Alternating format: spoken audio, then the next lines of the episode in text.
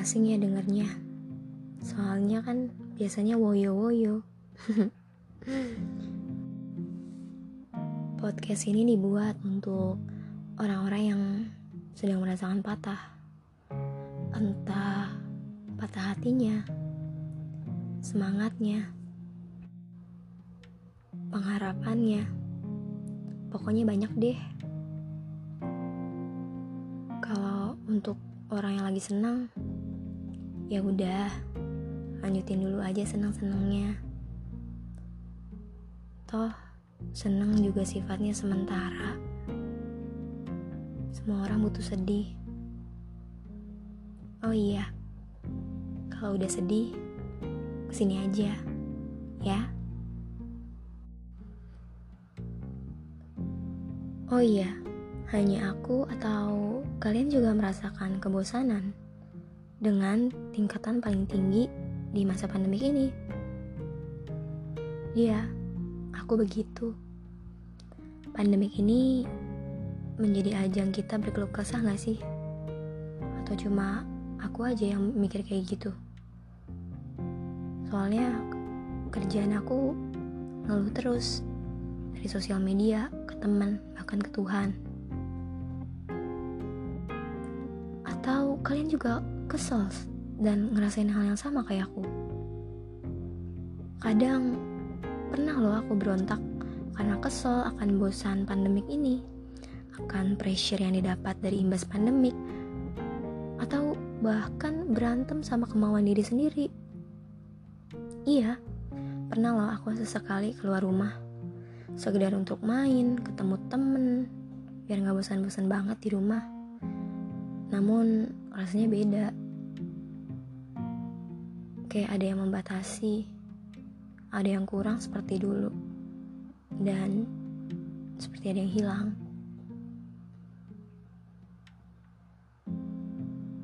Ya, kehidupan secara normal yang telah hilang.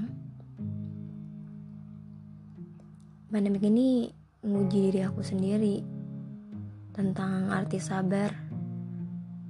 Di awal-awal butuh waktu satu bulan kan, kemudian tiga bulan, bahkan sampai sekarang loh, tepatnya injak 8 bulan.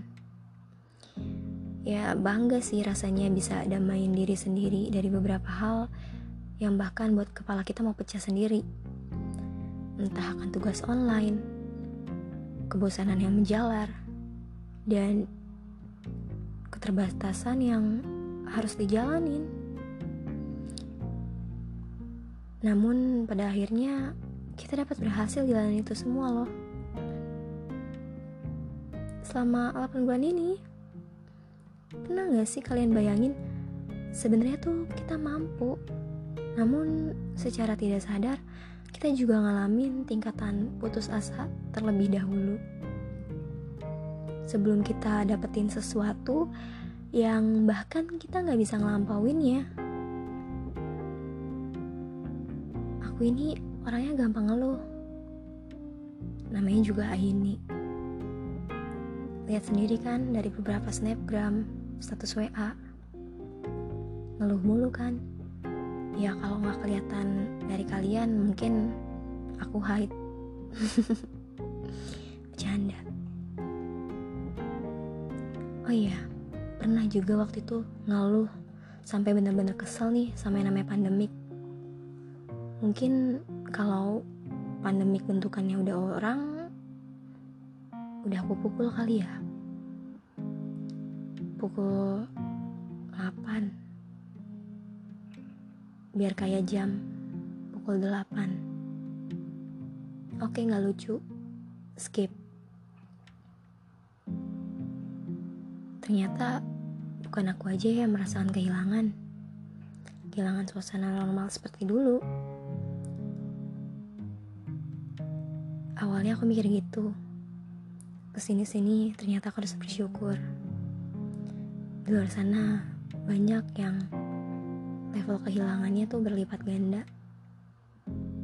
Entah hilang akan pekerjaannya, kehilangan hak-haknya yang terisolasi, kehilangan hubungannya, bahkan kehilangan keluarga.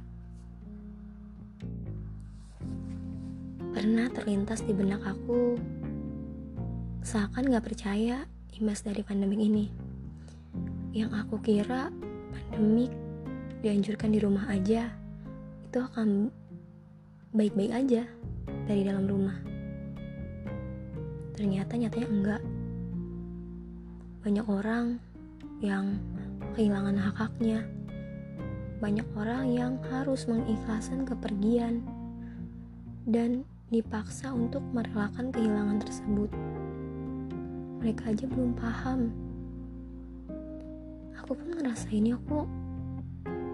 Pandemik terjadi menjatuhkan banyak pengorbanan dan harapan orang lain. Terkadang memang kita harus dipaksa percaya atas hal yang bahkan belum pernah terjadi, yang belum pernah kita tahu sebelumnya. Bahkan kita juga nggak ngira hal tersebut akan terjadi. Karena kepergian dan kehilangan adalah kata yang gak pernah kita ikhlas buat pahamin.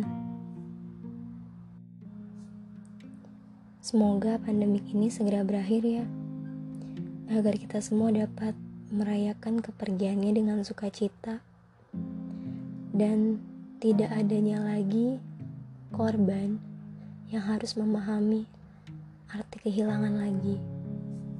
Terima kasih.